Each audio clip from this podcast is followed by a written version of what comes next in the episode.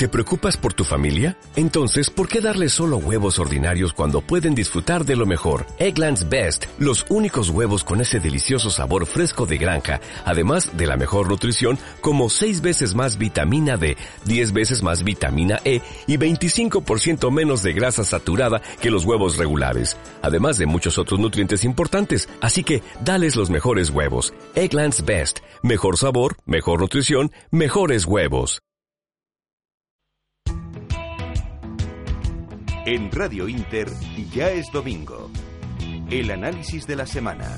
Presenta y dirige Almudena Negro. Muy buenas noches amigos oyentes de Radio Inter. Como siempre es un verdadero placer poder compartir con todos ustedes los próximos 90 minutos, minutazos diría yo, de este domingo primero de mayo. Felicidades mamás a todas, a todas que a puntito está por terminar. Esperemos que hayan pasado un día estupendo. Como estupendo se están poniendo a estas horas y en estos minutos los burócratas de la Unión Europea. Y es que Manuel Macron, el candidato centrista, habría vencido las elecciones presidenciales, según las primeras estimaciones de voto, con el 65,1% de los votos, frente a Marine Le Pen, que ya ha felicitado a su rival y que ha anunciado además que se acabó el Frente Nacional. Se acabó, lo liquida, crea una nueva formación que se va a llamar Patriotas y que va a echar a andar de forma inmediata. Puede hacerlo porque ya saben que Macron no tiene ni siquiera partido. Una jugada muy inteligente de Marine Le Pen. Luego lo comentaremos porque la clave, la clave en Francia, queridos burócratas, antes de que se os enfríe el champán, va a estar en las elecciones a la Asamblea de junio, donde Marine Le Pen, si mantiene los resultados que obtuvo en primera vuelta, podría hacerse con la mayoría de la Asamblea. Vamos a hablar de ello. Por cierto, hablando de elecciones, también hemos tenido primarias, primarias en el Partido Socialista. Y del PSOE solo podemos decir una cosa. Adiós. Está roto. El PSOE está completamente roto. Ya saben que Susana Díaz ha entrado en pánico, como todo el establishment socialista, cuando se han enterado que la militancia, pese a todas las presiones, le ha metido a Pedro Sánchez miles de avales y ha dejado al que fuera secretario general a solo 6.000 votos de Susana. Y señores, la clave creo que es muy sencilla.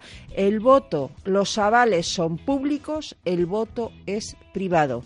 Así que luego hablaremos de lo que podría suceder en el PSOE, pero quien les habla cree que va a ganar ni más ni menos Pedro Sánchez, la que se va a liar. Y mientras tanto, en Venezuela, ese borrico sanguinario llamado Nicolás Maduro sigue asesinando a gente en la calle. Sigue la represión en Venezuela. Ayer salían a la calle miles de mujeres vestidas de blanco, con la bandera venezolana encabezadas por esas valientes que se llaman Mitzi Capriles, Lilian Tintori, María Corina Machado, a reclamar algo muy sencillo, libertad. La libertad que no existe en Venezuela. Mientras tanto, la comunidad internacional parece que lo tiene claro, Diana López, hermana de Leopoldo López, que lleva ya semanas desaparecido porque el régimen no deja a sus familiares visitarlo, daba las gracias ayer mismo a través de la red social Twitter al presidente de gobierno Mariano Rajoy y al gobierno de España por las gestiones que estarían haciendo. Saben que además se va a presentar una querella en la Audiencia Nacional contra Nicolás Maduro. La van a presentar los familiares de Leopoldo López. Así que la cosa en Venezuela lamentablemente sigue estando más que tensa, criminal. Señores, las nueve y tres de la noche. Tengo ya con tertulios en estudio y me dicen que queremos empezar a valorar, sobre todo les pone lo de las primarias del PSOE, ya se lo digo yo. Así que hacemos una muy breve pausa, como siempre, gracias a nuestro super técnico Luis que está ahí haciendo su magia desde detrás del cristal. Y a la vuelta, la que vamos a liar nosotros. Comenzamos.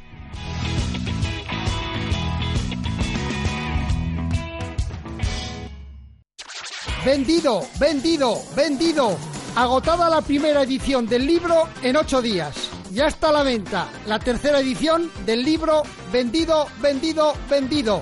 Si quieres vender tu casa, llámame al 91 591 2901 o ven a verme.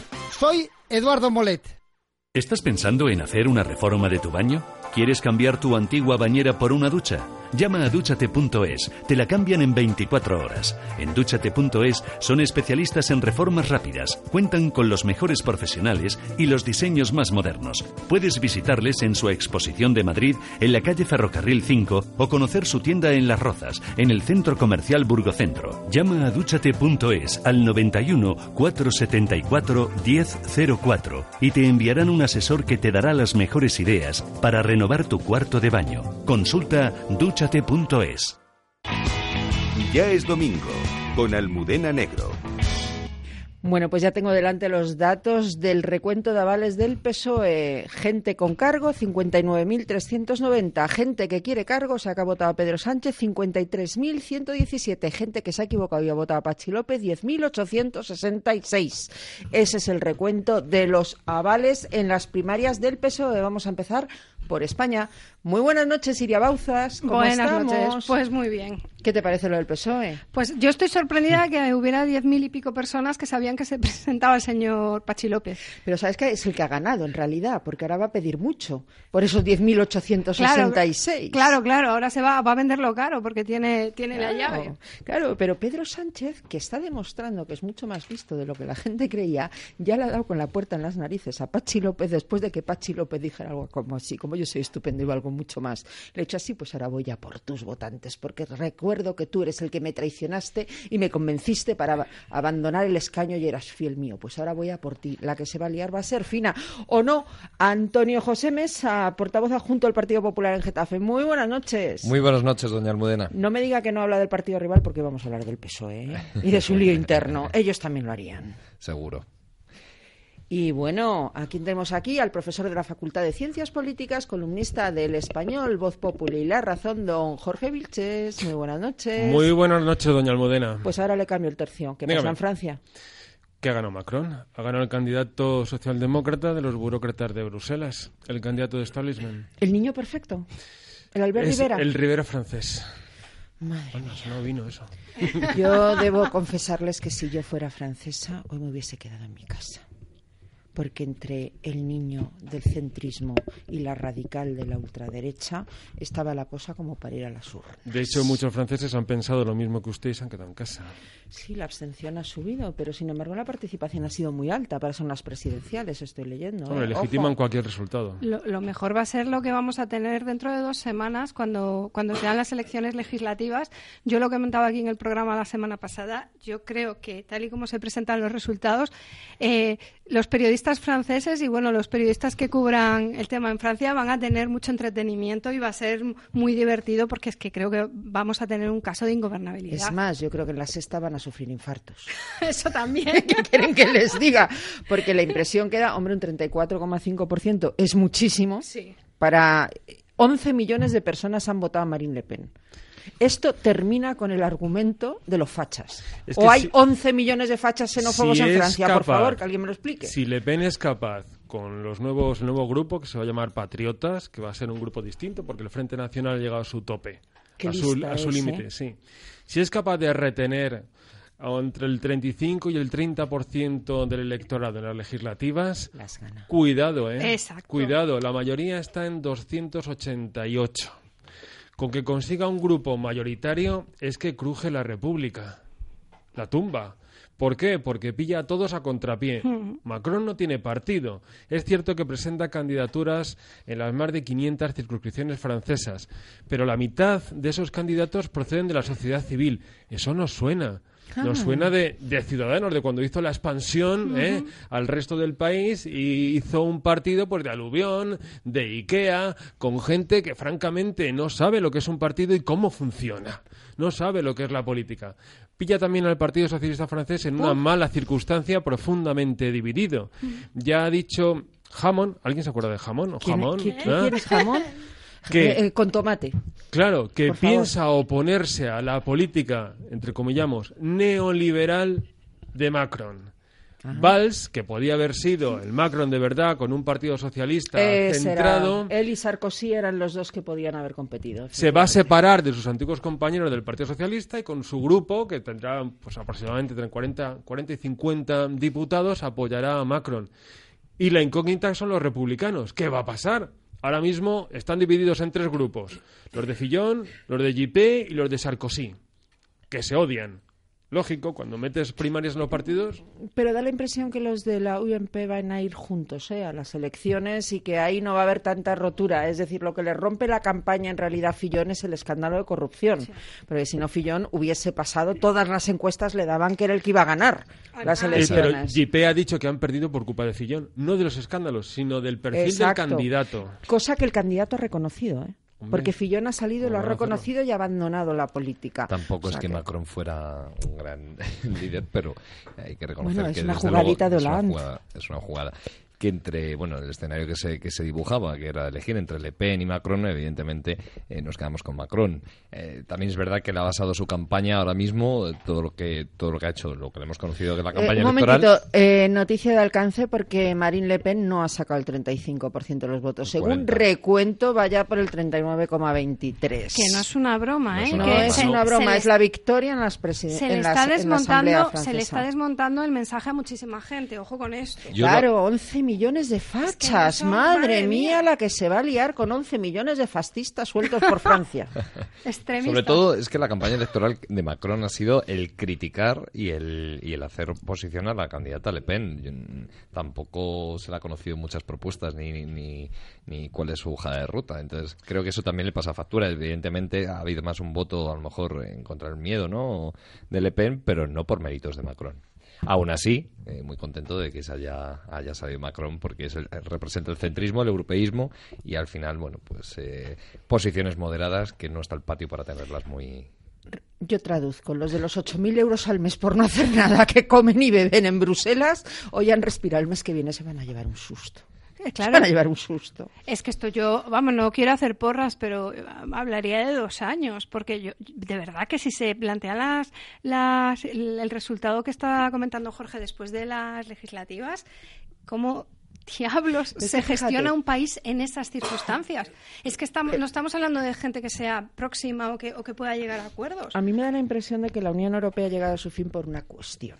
La voy a poner sobre la mesa. Y es que tú lees la prensa, la prensa da igual Le Monde, o lees El País, o lees algún diario alemán, y lo que te cuentan es la candidata de la ultraderecha, xenófoba, no sé qué y no sé cuántos. No, vamos a ver, aquí hay un problema. Hay un problema cuando hay 11 millones de franceses dispuestos a votar a Marine Le Pen. Hay un problema cuando Alternativa por Alemania eh, está también, tiene sus millones de votos ya garantizados en las elecciones alemanas. Cuando esto está sucediendo a lo largo y ancho de toda la Unión Europea, a lo mejor los que hacen esos editoriales de los fachas deberían plantearse que es que hay algo mal, hay algo mal planteado en la Unión Europea. ¿Acaso no será, por ejemplo, eso de imponer constituciones sin referéndum porque yo lo valgo? ¿No será aquello de tener una comisión en Bruselas que se mete hasta en cuántos minutos debe permanecer encendida una cafetera eléctrica? ¿No será que han abandonado ellos el espíritu del Tratado de Roma y que realmente hay una desafección? Salvo en España, pero porque en España siempre vamos 40 años por detrás. Y porque en España todavía tenemos el bonito recuerdo de cuando en este país empezaron a entrar los millones como... Aquí si estamos todavía en bienvenido, Mr. Claro, Marshall. eh, o sea, nosotros estábamos en un país que iba 30 años atrasado, de pronto aquí empezaron a caer millones por todos los lados que nos regalaban los europeos y todavía Bueno, estamos... el ave, el ave, aquel ave a Sevilla que decían que habían lanzado un pollo congelado haciendo pruebas para ver si resistía los vuelos de la... ¿No se saben esa? No. Es No. verídica. Cuando eh, Siemens, cuando Cuente, trajeron cuente. el AVE aquí a España, está publicado, lo publicó Vizcaíno Casas, es que es buenísima la anécdota, ya saben que gobernaba la PSOE, SL, PSOE. resulta que, ah, saben que además el, el de Siemens y el eh, eh, Brunner acabó enchironado por las comisiones los- que hubo allí perdón, de los Siemens. convolutos. Los convolutos. Bueno, bueno, pues ¿qué pasa? Que les dijeron que había que hacer pruebas a ver si el tren resistía efectivamente en las aves en vuelo, el chocar contra una ave en vuelo, y los idiotas tiran un pollo congelado, salió en toda la prensa. Madre mía. Bueno, eso fue cuando en Murcia había una presidenta socialista que se inventó el langostino autóctono los crearon allí en piscifactorías para que luego digan que eso es cosa de los, Los eh, vascos y catalanes. catalanes y crearon un montón de piscifactorías con langostinos autóctonos, los embarcaron, los mandaron a Sudamérica y cuando llegaron y fueron a, esto es verídico, ¿eh? y fueron a sacar los langostinos estaban de color verde. ¿Usted se da cuenta que ha empezado hablando de burócratas y ha terminado hablando de langostinos? Y del Se ha PSOE. cerrado el círculo. Solo nos faltan los sindicatos. Yo ahí lo dejo. Ahora vienen las mariscadas. He cerrado el círculo, pero he hablado de la PSOE SL. Fíjense, cuando yo hablaba de aquello, el PSOE era un partido hegemónico. Señor Vilches lo recordará perfectamente. Bueno. Iria y Antonio José que son más jóvenes, pero el PSOE era un partido hegemónico y, y no había casi discusión. Madrid era socialista. Valencia, Valencia gobernaba el PSOE. Acuérdense, ¿cómo se llamaba? Lesma. Joan Ler- Lerma, Lerma, Lerma, Lerma. Joan Lerma. Y Glo- gloriosa, ¿eh? La presidenta de Murcia fue gloriosa. Qué tía más inútil, por favor. todo aquello era un... Todo era PSOE. ¿Y ahora? Que el PSOE se acabó. Nos pongamos como nos pongamos. El el socialismo PSOE... en Europa yo creo que se acabó, ¿no? No, el socialismo No. Bueno, lamentablemente... en, en ciertos... Sí, pero el PSOE se ha terminado, porque fíjense, si ganase Susana Díaz, que es lo que quiere todo el establishment, Pedro Sánchez y los suyos se van a ir. Pero ¿y si sucede lo que yo creo que va a suceder y es que gana Pedro Sánchez? ¿Qué va a pasar? Que se van a afilar los cuchillos. Bueno, para empezar, que Moncloa va a correr el pánico, porque eso quiere decir elecciones, ni presupuestos ni nada, o sea, se acabó. Hombre, pero ahí tiene el, el Partido Popular ahí una oportunidad. Sí es cierto que España vive como en los años 80. Eh, pensemos una cosa, mientras en el resto de Europa el eje, la clave es entre mantener la Unión Europea, lo que llaman el europeísmo o no, volver, a los estados soberanos, aquí todavía el mismo Pedro Sánchez lo dice, estamos entre izquierda y derecha cuando en Europa se está jugando a otra cosa.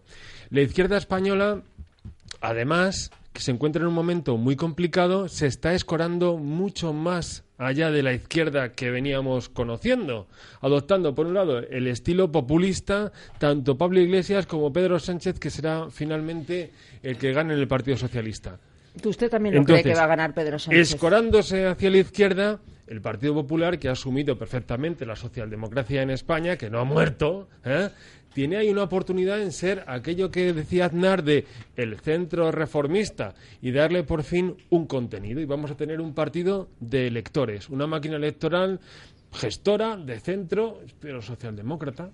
Es que eh, cuando estaba, comentabais el tema de que la Unión Europea está acabada, yo creo que la Unión Europea, al final, con la deriva que ha tenido socialdemócrata, eh, lo que nos está diciendo todo este fenómeno es que la socialdemocracia está acabada y todas las instituciones y todos los eh, pues los modelos que se están creando alrededor de la socialdemocracia están agotados. Respecto al tema del PSOE, yo creo que esta semana Susana Díaz ha sido muy hábil y digo hábil irónicamente, como es la radio, tengo que explicarlo. Eh, cuando ha dicho esto de a Pedro Sánchez le gusta quedar segundo, es la tercera vez que queda segundo en las elecciones. ¡Qué pataleta! Es que yo creo que no conoce a sus electores. Vamos a ver, si tú ya te han pegado un- una buena barrida con los avales, porque no se esperaba, y, y gente de su equipo lo ha confesado, que no se esperaban el resultado, si tienes a la, a la mitad del partido cabreado, ¿para qué los movilizas más?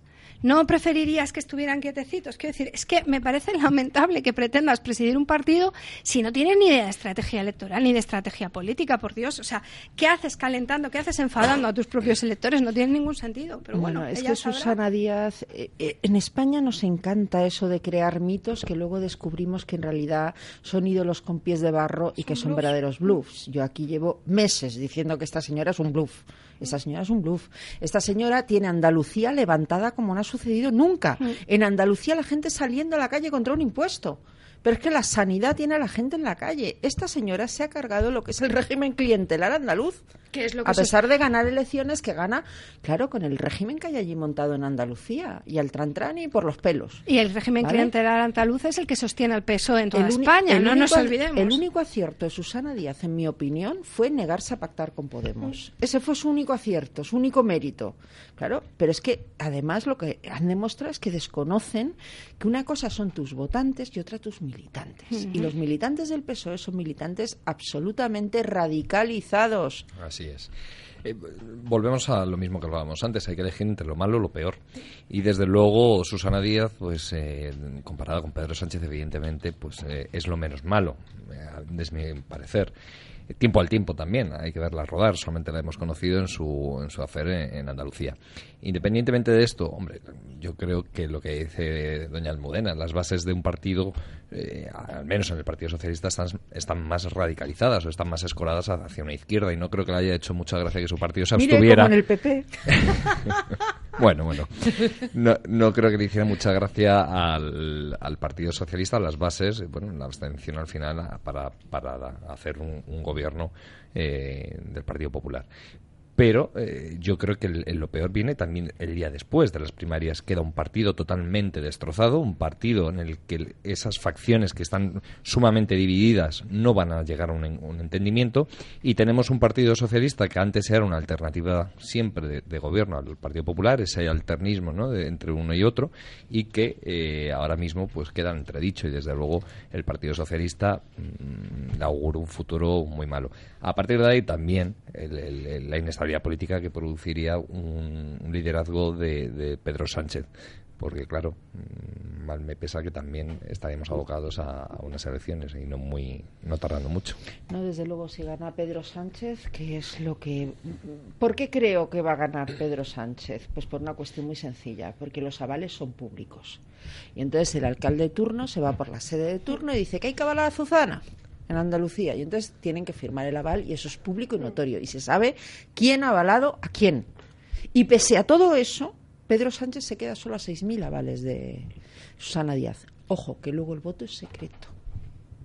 Precisamente por eso creo que va a ganar Pedro Sánchez. Exacto. Hoy, bueno, esa diferencia de votos, aunque sea, bueno, de votos de avales, aunque sea mínima en favor de Susana Díaz, lo que transcribe es que ha ganado el aparato porque al final las estructuras pues marcan un poco a que inducen a por dónde tienen que ir los tiros de una los tiros electoralmente hablando de, de una agrupación pero luego es verdad, luego llega la urna. Y la urna, si es verdad, si se hace un proceso limpio en el que todo el mundo puede acudir a votar de forma secreta, sin eh, intermediarios y sin presiones, pues eh, yo creo que el resultado va a variar bastante. Y, el, y bueno, Pachi López, evidentemente, ha cogido ahí una, una, una postura, ¿no? que es el que al final va a partir del bacalao si uno con otro. Lo que pasa es que Pachi López yo creo que se equivoca en una cosa.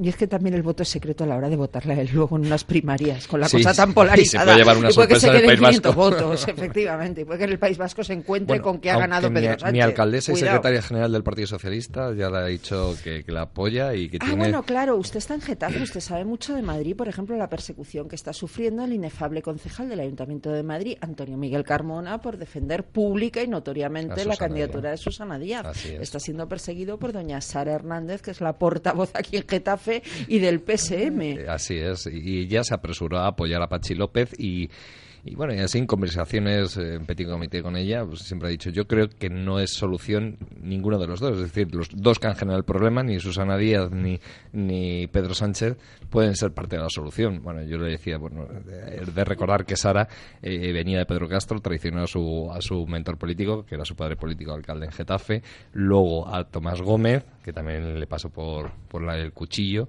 luego a Antonio Miguel Carmona, eh, luego a Pedro Sánchez y mañana será Pachi López y no sabemos si acabará en el, barco de Susana Díaz o de, Pedro Sánchez no creo. O, se, suma al de, Susana Díaz o desde luego la señora Hernández tiene mm. un futuro un poco, un poco negro. Yo creo que la señora Hernández tiene el futuro muy negro salvo que gane Pedro Sánchez. Porque claro, si gana Susana Díaz se llama Antonio Miguel Carmona el PSM. Y Juan por Segovia. Lo tanto, y Juan Segovia. Por lo tanto, mm, me da a mí que en Madrid va a salir mucho voto a Pedro Sánchez. Fíjese lo que le digo y que va a caer Pachi. A, ver, en, las elecciones y en la política en general, el voto se decide o influyen dos, dos cosas, que son la empatía y la utilidad. Hay que reconocer que la mayor parte de la militancia del, del PSOE siente una empatía muy fuerte por Pedro Sánchez ¿Por qué? Porque supone el combate contra la derechona que alimentó el Partido Socialista desde la época de Alfonso Guerra. Y lo que queda de militancia del PSOE, pues le gusta, le gusta ese tono y ahí siente empatía. Luego está la segunda parte, que es la de la utilidad. El PSOE ha perdido muchísimos votos, como todos sabemos, desde la época de Zapatero. Y saben que si quieren tocar poder y sentirse poder, incluso los que no tienen cargo, porque el militante lo que quiere es poder ir a la cafetería, al bar, a su centro de trabajo, hablar con el cuñado en Navidad y decir hemos ganado y tenemos el poder, ¿no? En cuanto a utilidad, pues yo creo que van a encontrar mucho más útil a Pedro Sánchez. Porque en 2015 Pedro Sánchez ya abrió la posibilidad del mapa rojo de España, es decir, pactar con Podemos allá donde se pueda y con los nacionalistas de izquierdas allá donde se pueda. Y esa es una expectativa de utilidad que hay que tener en cuenta. Y ocurrirá. ¿Qué va a pasar en el PSOE? Pues todos estos que se están oponiendo descaradamente, es decir, a, cara descubierta a Pedro Sánchez, pues sufrirán el violetazo típico de estos juegos de la izquierda, sin duda alguna.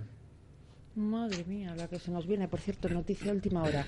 Y buena noticia. Lilian Tintori se ha podido reunir con Leopoldo López. Menos mal, qué días de agonía. de aislamiento y ante la presión internacional. Lo ha confirmado hace unos minutos Freddy Guevara, que es el vicepresidente de la Asamblea Nacional en Twitter. Qué buena noticia, porque ya saben que había muchísimos rumores de que mm. podía haberle pasado algo a Leopoldo López. Pues parece que no, que no le ha pasado nada, de lo cual nos alegramos.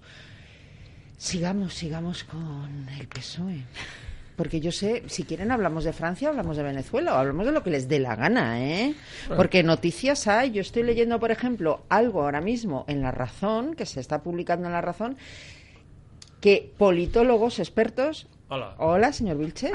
bueno. Sostienen, y le voy a decir quiénes son, Pablo Simón, Alana Moricheri, que es del Partido Demócrata, etcétera, etcétera, que la edad no gana elecciones. Y ponen como ejemplo, por ejemplo, a Manuela Carmena, para decir que Pablo Casado o Albert Rivera no ganan, que la juventud en sí misma no es el valor.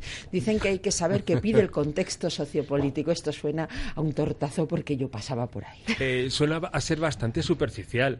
Hay que tener en cuenta que junto al candidato siempre hay un equipo que se conoce y junto a Carmena lo que iba es gente muy joven. Es decir, Rita, Rita Maestre, Ramón Espinar y todos estos son gente muy joven, salida de la supuesta sociedad civil. Con lo cual, Carmena no, una, no es Macron, ¿eh? que se presenta él solo y no conocemos nada más que a una persona que esté detrás de Macron. Es decir, lo que hay detrás de Carmena o de, lo siento, Cristina Almeida, que se pueda presentar, ¿eh? es todo un equipo de gente muy joven y eso la gente lo sabe. ¿Por qué? Porque es la gente que sale en los periódicos, en las radios, en los medios de comunicación. Por eso ha podido fracasar, porque yo creo que esa idea de un líder como Albert Rivera. Esa idea de la juventud está equivocada, no es así. Esto no es una cosa presidencialista ¿eh? o del hiperliderazgo. Detrás de una persona hay mucha gente. El ¿Mm? problema de Albert Rivera, sobre la pregunta que haces, Almudena, yo es que creo que Albert Rivera tiene un, un problema. Tiene varios. Tiene muchos problemas. Pero yo creo que Albert Rivera, en, en este tema de la edad, es que es un joven viejo. Y eso es algo que choca bastante a los electores. Creo que, igual que por ejemplo Pablo Iglesias no se entendió en su momento, y yo siempre digo que hace unos años se veía una figura joven, con rabia, con fuerza, que a una parte del electorado eso le engancha, cosa que todas esas cualidades creo que las ha perdido, es, una opinión personal. Eh, Albert Rivera nació como un joven viejo, o sea, sí se presentó como, como la juventud, pero es una persona muy, muy encorsetada, muy fuera de, su ideario político. Entonces, eh, no se le ubica, no se le ubica bien. Pero bueno, yo estoy un poco con, eh, Jorge en que realmente esto me parece un poco banal. Pero, es que iría a tocar una, una tecla fundamental y es el tiempo que el público ve al candidato. Aquí van o aparecen en política, en primera plana de política, muy jóvenes, ¿no? Con 30 años. Y a las dos legislaturas ya los consideramos agotados o quemados. Y, necesitamos que los reemplacen por otros. Resulta que tienen 40 años o 38 años. Y siguen siendo muy jóvenes para cualquier cosa. Pero porque se ha, habido demasiado hiperliderazgo, ha habido demasiado, yo creo que ha habido demasiada sobreexposición. Yo estaba en Ciudadanos cuando he estado en las dos, en las dos últimas elecciones y los propios afiliados hablábamos y los propios militantes hablábamos de sobreexposición. Es decir, el, candidato llega a un momento que aburría, el partido solo se centraba en la figura de Albert Rivera y eso les quema. Yo creo que ni se es bueno por ser joven ni se es malo por ser mayor. Yo creo que el candidato tiene que, reunir una serie de facultades, una serie de condiciones para, para ser un candidato solvente que apetezca al electorado eh, mostrar su apoyo. Eh, no entiendo por qué esa manía que tienen algunos partidos en el que porque se sea más joven eh, es pues mejor cartel electoral, ni viceversa. O sea, yo creo que el candidato pues es bueno per se y, lo que proponga y, su trayectoria y cuál y sobre todo a, dónde nos quiere llevar. En ese sentido, muchas veces nuestro presidente Rajoy ha sido criticado porque ya lleva muchos años en política, ya lleva muchos años eh, bueno, al frente del partido. Bueno, pues mm, hay que verlo también desde el lado positivo, ¿no? Es decir, una persona con trayectoria, con una, con una solvencia acreditada, con un recorrido y que eso al final en, un, momento electoral como el que hemos vivido hace poco, eh, tan fragmentado, la gente bueno, pues eh, votó en las segundas elecciones generales eh, un poco más en, mayoría al Partido Popular, por eso ¿no? al final lo que quieren es una garantía, lo que quieren es una seguridad, que eso lo aportaba el candidato Rajoy y no otros. Lo que también podemos plantearnos es si los votantes quieren nuevos perfiles. Yo recuerdo en la, en la campaña de Estados Unidos como Clinton menospreciaba en cierta manera a Trump porque no tenía carrera política y de hecho pues muchos analistas hablaban de lo mismo, ¿no? Trump no es un político, Trump es pese a, fuera de todo el histrionismo, ¿no? No es un político y al final eh, los electores votaron a, Trump. Entonces quizás también mm, el Trump mundo tampoco es joven, es Exacto, verdad. Es un el mundo quizás va muy rápido. Y, la de Carmena, lo que pasa que parece que de cabeza anda un poco mejor. Yo por eso creía que al ganar Trump eh, creía, de verdad, creía que iba a ganar hoy Le no saben de qué hablar. se ha notado muchísimo que, les he cortado y han perdido el hilo totalmente. Yo, creo que nos hemos quedado pensando en Carmena y es que yo, a mí se me agolpa lo que decir, entonces no... Bueno, pues miren, reacciones a la victoria de Macron. Yo les voy contando cosas. Sigmar Gabriel, que es ese señor del SPD alemán, que es otro partido que está en retirada, la socialdemocracia alemana, dice, tras la victoria, hay que abandonar la austeridad. O sea, aquí la receta, por lo visto, es el el despilfarro público. Más datos, el 12% de los votos han sido blancos o nulos. Madre mía. En las presidenciales. Eso es un dato importante. Y nada, Patriotas, Patriotas, confirma que se va a llamar Patriotas, el nuevo partido de Marine Le Pen que va a concurrir en junio a las elecciones de la Asamblea. Por parte del PSOE no hay ninguna novedad. Pachi López que dice que no se va. No les puedo contar nada porque no hay absolutamente nada. Yo la imagen que tenía hoy cuando, cuando me he enterado de la victoria de, Macron, y, pero de tan ajustada con Le Pen, me he imaginado a los señores estos de Bruselas con una manivela dándole a la máquina de hacer dinero, diciendo vamos a inundar Europa porque se nos acaba el chiringuito. Yo creo que lo que comentaban de, que se acaba la austeridad, va a haber más de uno que va a proponer lo mismo. Pero eso podría ser, eso es hambre para hoy, pan para mañana desde el punto de vista político, es decir, acaba por reventar. Aparte que hay una cuestión, la, comentaba el otro día yo fuera de micro. Decía Donald Trump que es otro proteccionista, otro mm. populista, pero acaba de anunciar una rebaja de impuestos de sociedades del 35 al 15% en Estados Unidos. Efectivamente, qué envidia. Pero cuidado, porque eso va a obligar también a cambiar las políticas de subidas de impuestos en Europa. De hecho, ya ha salido Angela Merkel. Claro, Alemania es un país con mucha industria, quiere competir, que habla también de bajadas de impuestos. En estos momentos, Merkel. ¿Qué van a hacer Montoro, Pedro Sánchez, todos los políticos españoles? Se nos van a hacer el araquiri. El señor Rivera, acuérdense, que era el gran partidario del impuesto de sucesiones. Ahora están escondiéndolo como pueden, dadas las manifestaciones que se suceden en Asturias o en Andalucía, etcétera, etcétera pero es que esto va a obligar a bajar impuestos. El problema es que yo creo que, bueno, eh, yo esta semana he estado, lo siento por la Jota, que, que tengo que darle un poco de caña, eh, pero yo esta semana de hecho escribí un artículo sobre, sobre, sobre la nueva medida estrella del Partido Popular, que es muy novedosa y, y es algo que no habíamos visto ¿Qué nunca. han hecho? ¿Ponen a Gallardón de candidato? Eh, no, no, eso sería más novedoso todavía, que es volver a subvencionar para jóvenes la compra de vivienda.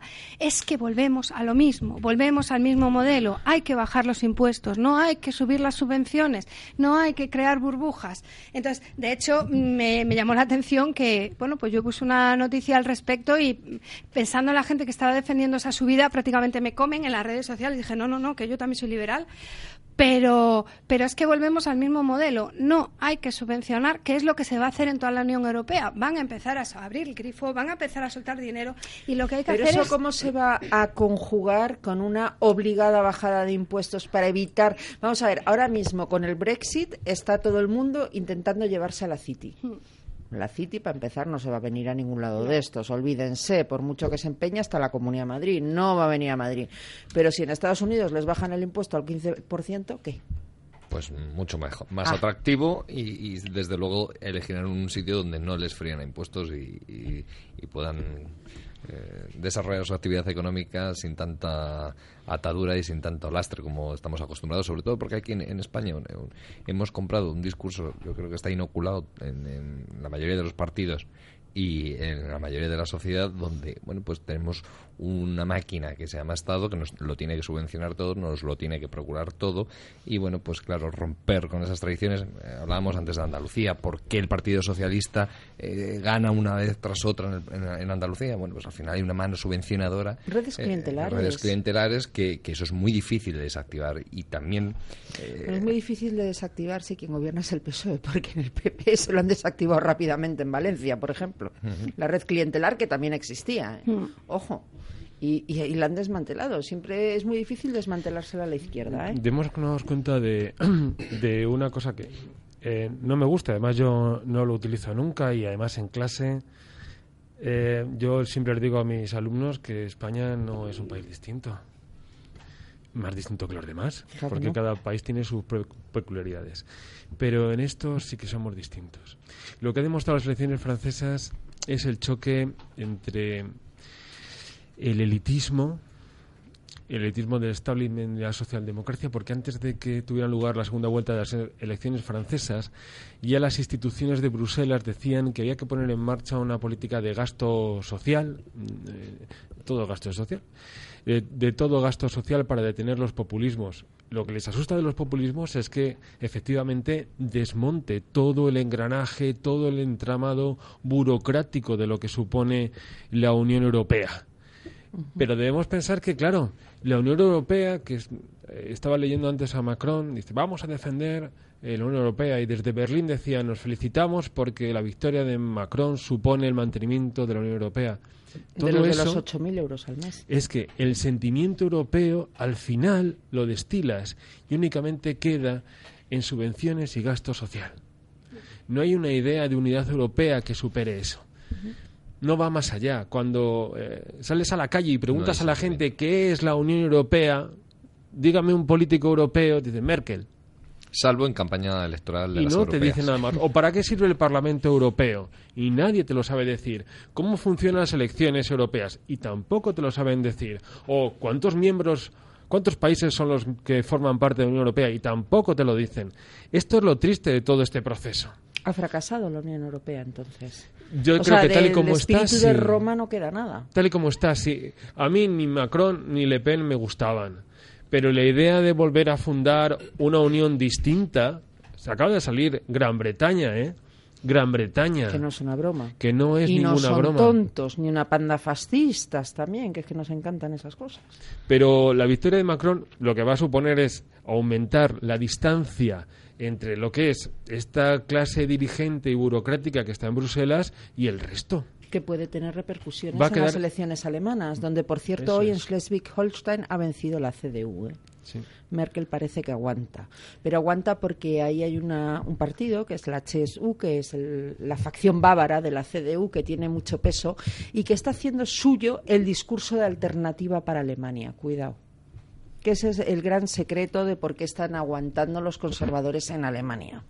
Porque la AFP está bajando, bueno, los liberales ya ni existen allí después de querer prohibir el Kinder Sorpresa, es, es un festival que solo le gusta a Juan Pina, aquello del FDP, y, pero la realidad es que aguantan porque están haciendo suyo la, mm, la defensa de bajadas de impuestos, cuidado con la inmigración, etcétera, etcétera. Al final y además la mismo lado. hay que decir que no es tampoco el Frente Nacional, o sea, cada uno tiene sus especificidades, diría un cursi, ¿no? Pues es así. Pero al final van todos por el mismo lado. Por ejemplo, en España, eh, si nos damos cuenta, ha habido dos visiones de, de la ciudadanía de la Unión Europea y ha sido un primer momento donde, pues lo que comentaba antes, ¿no? Donde pues los fondos de cohesión nos invadían, eh, de pronto aparecía dinero por todos los sitios, vivía, nos, nos, eh, entramos en el siglo XXI, pues eh, todos con dinero en el bolsillo y ha habido y en ese momento pues la Unión Europea era algo maravilloso, de lo que todavía queda un, un poco de esa de esa visión y ha habido el segundo momento que era el momento en el que en este país había que hacer recortes porque se pues porque habíamos llegado a endeudar a nuestros nietos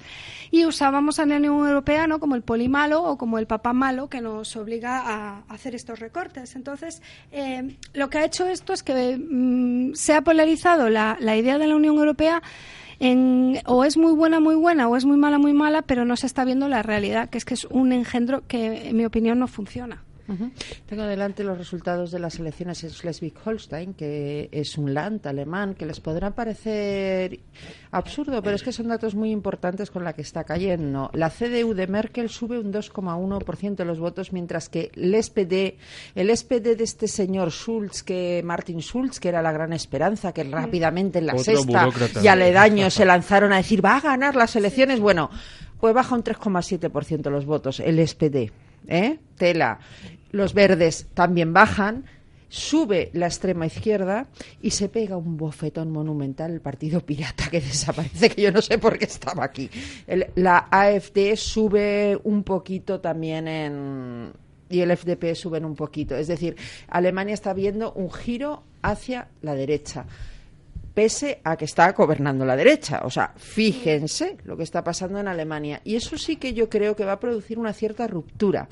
Porque además la CSU es un partido, en el fondo también con su matiz euroescéptico y que son plenamente conscientes de que eso es lo que está fracasando. Y digo la CSU porque son los que tienen agarrados por los vagones a la señora Merkel y a la CDU y Fíjense, hace unos años se publicaba una encuesta muy interesante en Alemania donde el 75% de los alemanes, el 75 he dicho, ¿eh? ojo, quiere la salida del euro. Tiene solución la Unión Europea, porque claro, al final lo que da la impresión es que Alemania va a cerrar el grifo, va a decir aquí se acabó la fiesta, mientras que Francia, Macron, que a mí me parece que va a ser un desastre, va a querer jugar a, a- yo lo compro todo y montar su propia red clientelar, y en los países del sur ya ni les cuento lo que hay montado. Y eso que se considera liberal. Y en Italia Berlusconi que vuelve. Cuidado, en Italia Berlusconi que vuelve. Y que cuando Berlusconi vuelve, ojo que Berlusconi aún gana, ¿eh? En Italia. Ber- Le- aún le- gana. Ha vuelto eso- Renzi también. Y ha vuelto Renzi. ganó las primarias en el Partido Demócrata. Que está demostrando Italia, por cierto, ser un país bastante más serio que Francia. Porque en Francia lo inexplicable es eso de que se hayan cargado a Valls y a Sarkozy. Mientras que en Italia son mucho más inteligentes los italianos y vuelve Berlusconi, pero vuelve Renzi, que también es una izquierda moderada y sensata. Italia está demostrando que de, de los países del sur es quizá el país mm, más inteligente. Y, y eso que le ha acompañado una, bueno, un ambiente ¿no? de, de- de frivolidad a veces eh, que hace pensar todo lo contrario, pero sí estoy totalmente de acuerdo en lo que, en lo que dice. Además, las instituciones italianas aguantan, ¿eh?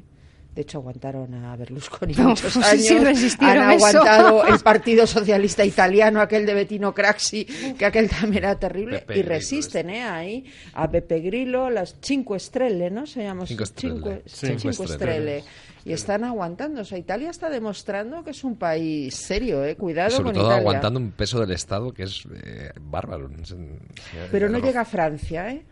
Porque Francia hay un 55% de la población es funcionario. Que es que se dice temprano. De hecho, si hay un estallido social en Europa, probablemente sea en Francia. ¿eh? Es que hablábamos del caso de Grecia, ¿no? Nos, nos echábamos las manos a la cabeza y ya hemos visto cómo ha terminado, ¿no? Eh, Hablábamos del caso de Portugal, que eran países ¿Qué donde... será de Chipras? Uf, no sé, estará... Está ya domesticado. ¿Pablo todavía mantiene amistad con Chipras? No creo, ya no, no ¿Y creo con que... Melenchón, que hoy no ha querido decir a quién ha votado? Melenchón, para que Ha lo escondido sepa la el voto, audiencia, es el candidato de la extrema izquierda francesa, ese que se hacía fotos con Pablo Iglesias y Pablo Iglesias con él, y se peleaban él y Monedero por salir en la foto, y el Rejón, y el otro y el otro, y resulta que va Melenchón y dice, entre Le Pen y Macron no pienso decir a quién voto, con lo cual ha votado a Le Pen. A Le Pen. Seguro. Y entonces Pablo, ¿qué dice? Los extremos se tocan. Pues eh, enti- entiendo que Pablo, que, que ha tenido que a regañadientes, ¿no? Pues defender la postura de Macron, o eso, o eso, o eso he entendido yo de su lenguaje corporal, que ha sido un, bueno, voto a Macron, pero, en fin, esta noche tendré que confesarme delante del manifiesto. Pero, bueno, yo sobre el tema de dando así un poquito de vuelta, cuando hablamos de qué pasa si salimos de la Unión Europea, yo lo que le propondría a los oyentes, que creo que es un ejercicio muy sano, es que cojan sus hipotecas y las trasladen a pesetas. Entonces, con eso, simplemente con eso, vamos a saber la situación en la que va a quedar España ahora mismo si se fragmenta la Unión Europea de hoy para mañana y no se hace lo que se debería hacer, que es un, lo que comentaba Jorge, que es plantearla de otra manera y hacerla de otra manera desde el inicio. Pero, pero es que no es plantearla de otra manera. Resetearla, sí. Exacto. Es que a lo mejor lo que hay que hacer es volver al inicio, al espíritu del Tratado de Roma, que era un invento para que hubiese libertad de circulación de personas, bienes y capitales, y no un invento burocrático en Bruselas, donde lo que hay es gente que come y bebe a nuestra costa y poco más. Y como se aburren, pues dictan normas idiotas. Es que de hecho ahí hubo, ahí hubo el, gran, el gran salto, ¿no? Entre, entre los principios de la, de la Unión Europea y de, y de lo que se convirtió después. Y, y- y antes, del, del- antes de entrar nosotros a la Unión Europea, recordemos que ya teníamos el eh, tráfico de, o sea, tráfico, perdón, libre circulación de personas y no estaba tan mal el invento. El invento yo creo que empezó a, a, a torcerse. A fastidiarse cuando se quiere Cuando- legislar eh, demasiado Exacto. y cuando se quiere intervenir demasiado. Y cuando, cedi- y cuando empezamos a hacer eso de veranía, temas que a lo mejor no había que haberlo cedido. Ahí lo dejo. A lo mejor. O a lo mejor sí, me, ¿no? los, los europeístas me contradecirán, pero yo creo que fue un error, porque ya vivíamos en un país hiperregulado y ahora ya vivimos en un país hiper, hiper, hiperregulado. Hipermega. Hiperme- es que es algo ridículo. O sea, es que el- eh, yo pongo el caso de España, pues que es el, el que más conozco, que estamos en un país donde nos regulan desde el ayuntamiento, la diputación, la comunidad, el Estado y, la Unión Europea. si falta algo, la Unión Solo Europea. falta que venga Donald Trump a decirnos también si, no sé, si el gas tiene que ser de un tipo o del otro. No, o- tranquila, para eso ya está Vladimir Putin. Ah, bueno, también es cierto. que, que de él no hemos hablado, pero este planea en todo esto, en la sombra de lo que estamos hablando, ¿eh? Cuidado, cuidado con Putin y cuidado con Carlos Prayón.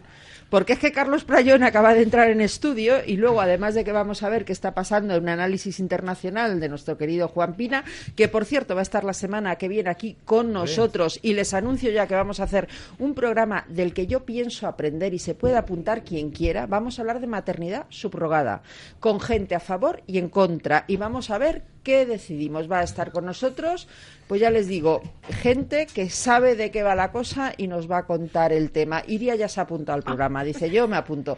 Pues aquí estarás bienvenida. Carlos Prayón, ya les decía yo que además de Juan Pina, que es donde he hecho el enlace, nos trae un premio. Nos trae un premio que nos tiene a todos en ascuas. Porque es que yo quiero saber si otra vez Elisa Beni se ha llevado el populista de la semana. Carlos Prayón. En Jazz Domingo, el populisto de la semana.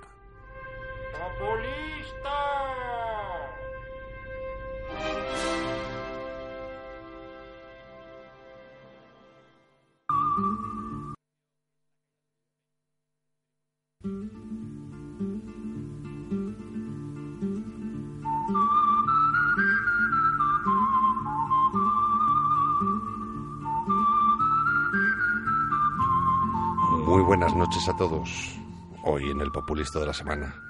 Madre mía, madre mía lo que tenemos hoy. Ayer estaba Miguel Ángel Revilla en la sexta noche y lo que en circunstancias normales significa que ya tenemos el premio más que adjudicado. Y así fue que los que formamos el jurado nos armamos de palomitas y nos sentamos a ver el programa para decidir cuál de las mamarrachadas que indudablemente iba a decir nuestro héroe cántabro íbamos a elegir como la más reseñable y premiable. Pero lo que vimos otra cosa. Vimos un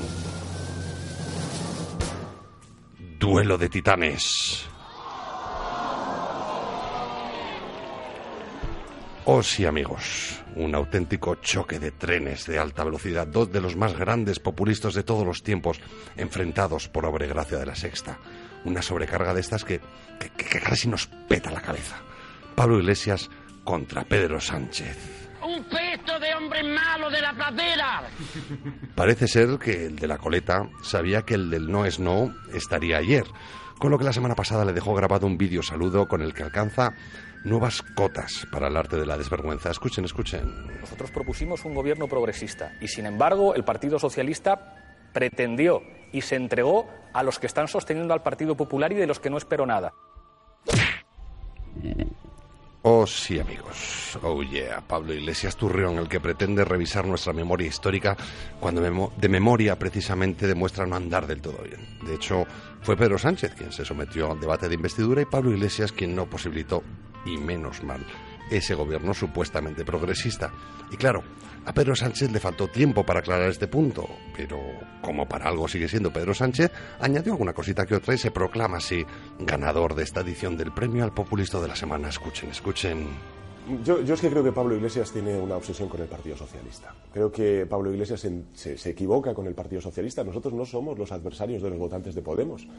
Nosotros tenemos como adversarios la desigualdad, la precariedad y la corrupción que ahora mismo está materializando el Partido Popular como principal organización que está liderando y gobernando nuestro país. Y, en fin, yo recuerdo ese tic-tac famoso ¿no? de Pablo Iglesias a Mariano Rajoy y desgraciadamente hace un año se le paró ese reloj. ¿no? Hace un año no hubiera hecho falta ni la moción de censura, ni, ni todos estos aspavientos que está haciendo Iglesias con el tramabús y, y, estas cuestiones que me parece más de política de farándula que una política seria, rigurosa, que necesita la gente progresista de este país que lo está pasando mal. Magnífico Pedro Sánchez. Él, que llora desconsoladamente por las noches por no ser el líder de Podemos, acusa a Iglesias de estar obsesionado con el PSOE. Él, que todo lo que hace y dice, lo hace y lo dice para ganarse a los votantes de Podemos. Él, que ha podemizado incluso las bases del PSOE. Dice que no son sus adversarios. Él, que ha convertido la política nacional en una broma de mal gusto y casi desintegra el partido político más importante de España con sus desvaríos, dice ahora que lo que necesitan los progresistas en España es seriedad y rigor. Tic-tac, tic-tac, decía Pablo Iglesias. Tic-tac, tic-tac, decimos nosotros ahora. Que como gane este tío las primarias, que parece que las va a ganar, Dios nos coja confesados.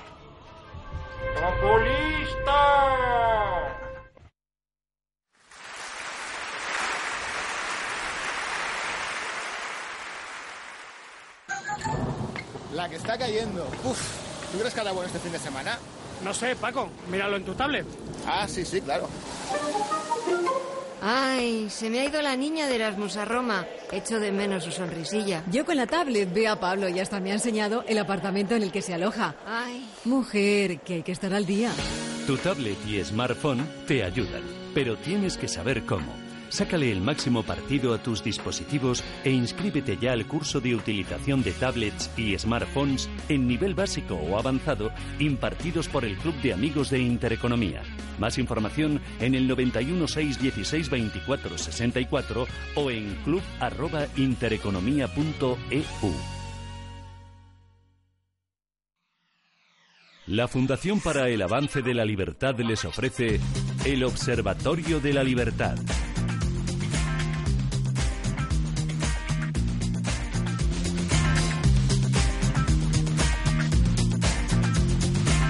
Buenas noches y bienvenidos una vez más al Observatorio de la Libertad.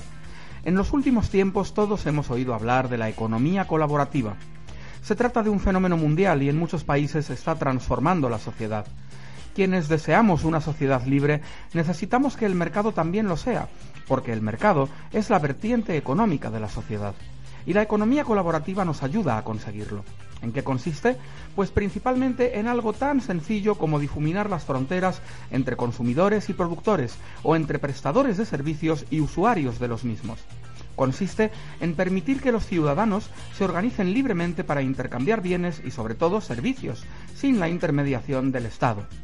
Y la gran diferencia con épocas pasadas es que ahora, por fin, la tecnología nos lo pone mucho más fácil. Pongamos por caso que yo viajo todas las semanas entre Madrid y Almería y tengo espacio en mi coche. ¿Por qué no aprovecharlo y reducir los costes de mi propio desplazamiento? ¿Por qué no ganar dinero con mi vehículo? varias plataformas online me ofrecen la opción de contactar con personas que necesiten hacer ese mismo trayecto y después ya nos pondremos nosotros de acuerdo en las condiciones. Es tan sencillo como eso y puede aplicarse a infinidad de situaciones y de servicios, desde el transporte urbano hasta el alojamiento. Lamentablemente, existe una formidable coalición de voces contrarias a esta economía basada en la cooperación voluntaria, en el intercambio libre. Son las voces de quienes quieren que el Estado lo centralice, planifique y fiscalice todo. Y son también las voces de quienes ven peligrar licencias, privilegios o mercados cautivos que ya no tienen sentido. Igual que los serenos, los pregoneros o los ascensoristas pasaron a la historia, otras profesiones tendrán que reconvertirse para adaptarse a la realidad tecnológica y económica de hoy.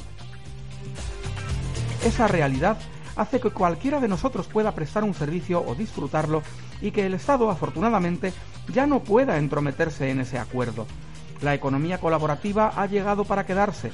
Es inevitable, es el signo de los tiempos, y digan lo que digan sus detractores, como el lobby hotelero o el del transporte de pasajeros, la economía colaborativa es un hecho positivo y esperanzador.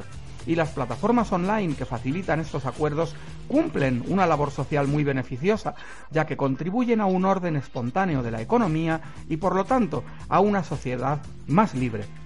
Hasta una próxima edición del Observatorio de la Libertad, ofrecido por la Fundación para el Avance de la Libertad, fundalib.org. El Observatorio de la Libertad en Ya es Domingo, Radio Inter.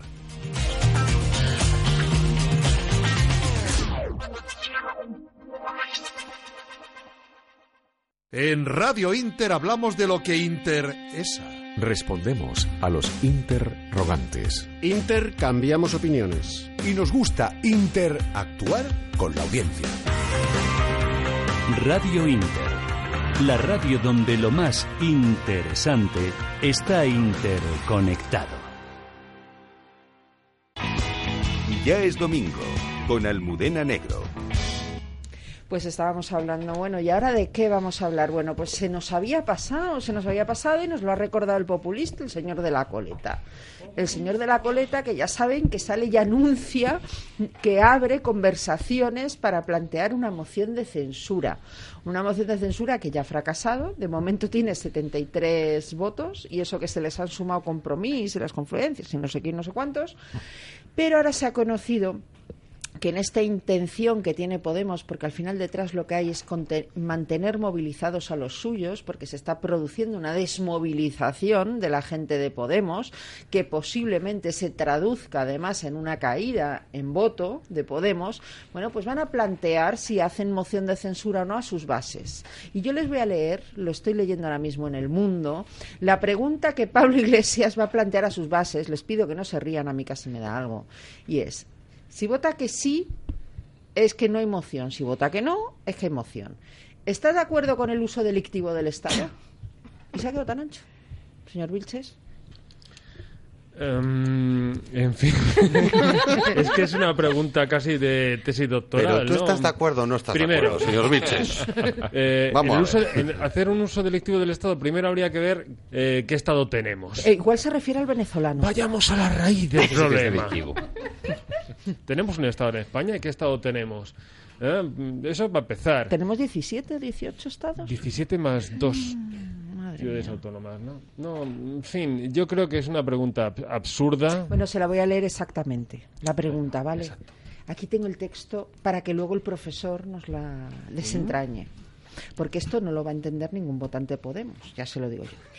Ante la actual situación de excepcionalidad provocada por la corrupción estructural y la utilización de las instituciones del Estado con fines delictivos, ¿apoyas que Unidos Podemos, ECP en Marea, impulse una moción de censura contra el PP en el Congreso de los Diputados?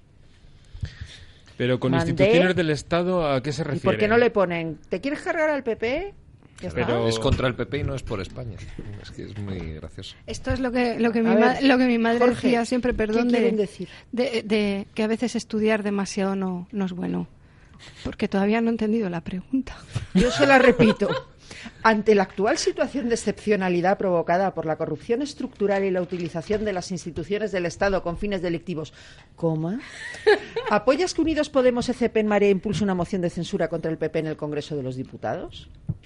O sea, o sea, que, el- que el problema es la corrupción estructural, o sea, es una cosa sistémica, pero eh, la, la moción es contra el PP. Eh, la moción es contra el PP por una corrupción estructural que utiliza las instituciones del Sí, Estado. Vamos a ver si es Corrupción estructural genérica. usará las instituciones del Estado. No, ¿o pero qué- se entiende. qué- A ver, pero que si el problema es la corrupción estructural, habrá que reformar la estructura, no habrá que cambiar al que esté enfrente de esa estructura. Eh, ¿Entiendes? Es que, es que dices tú, mm, esta bicicleta está muy mal hecha. Eh, ¿Votas con que cambiemos al ciclista? Pues sí, cambiamos al ciclista todo lo que tú quieras, pero... La bicicleta sigue estando rota. O sea, la corrupción es estructural, tú mismo lo estás diciendo. Yo Hay una creo que hay que corrupción hacer estructural. una encuesta entre los militantes de Podemos. ¿Ha entendido usted la pregunta? Eh, un parte de la clave de la clave es el metalenguaje que hay en la pregunta, ¿no? Y es la excepcionalidad, que es un lo están repitiendo continuamente todos estos clones de Unidos Podemos, ¿no? Como si viviéramos en una situación excepcional que solamente ellos, que son los salvadores de la patria, pueden arreglar. La situación no es excepcional. Quizás sea excepcional porque se ha roto el Partido Socialista y el Partido Popular no ha llegado a los niveles de voto de otras circunstancias. Pero no hay ninguna excep- excepcionalidad. Es decir, los casos de corrupción que estamos viviendo no se cometieron desde que ganó el Partido Popular las elecciones la última ocasión. Estamos viendo casos de corrupción pues de hace 10 y 15 años, que metieron la caja hace, la mano en la caja desde hace mucho tiempo. Sin embargo, lo que quiere esta gente es que nosotros pensemos que esta situación es insostenible, que estamos al borde del precipicio, que es una situación excepcional y que solamente ellos con sus medidas teatrales y no radicales, sino ya extremistas, pueden solucionarlo todo. Cuidado que esto tiene trampa, porque ellos cuelan estos conceptos en sus mensajes y los cuelan en los medios de comunicación y luego tenemos a periodistas repitiéndolo con toda la normalidad Lo en la televisión, en la radio y en la prensa escrita. Pero, ¿usted cree que los periodistas han enterado la pregunta? Pero de las ideas, de la idea sí, del espíritu sí. Pero es que lo mismo esto también es un previo, porque si tú inoculas, como dice AJ, este concepto, cuando lleguen ellos al poder o cuando ellos crean que van a llegar al poder, podrán cargarse la, la estructura del Estado, porque claro, la estructura del Estado está corrupta. No, pero vamos a ver, es. en este caso, en este caso ya no es tanto una estrategia de, de asalto al poder, ya que más quisieran. Eh, ahora mismo es, es, eh, ojo, que desaparezco y yo necesito estar en las portadas de los medios y necesito que en la sexta me, de dedique programas. Y De movilización. Si me tengo que meter con la situación excepcional, Hace excepcionalidad, sí, porque claro, mm, para hablar de la corrupción, ¿quién es Pablo Iglesias? El de Venezuela, Irán. El, el No, no, de pero, Irán. pero que la corrupción, podemos hacer debates sobre la corrupción, llevamos 40 años haciendo debates sobre la corrupción, dentro de 40 años serán debates sobre la corrupción, pero ¿por qué con Pablo Iglesias y ahora? Pues porque tenemos una situación excepcional que requiere pues, una moción de censura y hay que estar ahí, que estar ahí, porque si no, o sea, es que el PSOE desaparece. Es que da un poco a la... Caen- El PSOE, perdón. Eh, bueno, el. PSOE también. Eso ya va de suyo. Pero fíjese, Pero podemos fíjese, desaparecer en el olvido. Fíjese, yo creo que hay algo más detrás. ¿Qué pasa si gana Pedro Sánchez en el PSOE? Hombre, a quien que- le viene fatal eso es a Pablo Iglesias.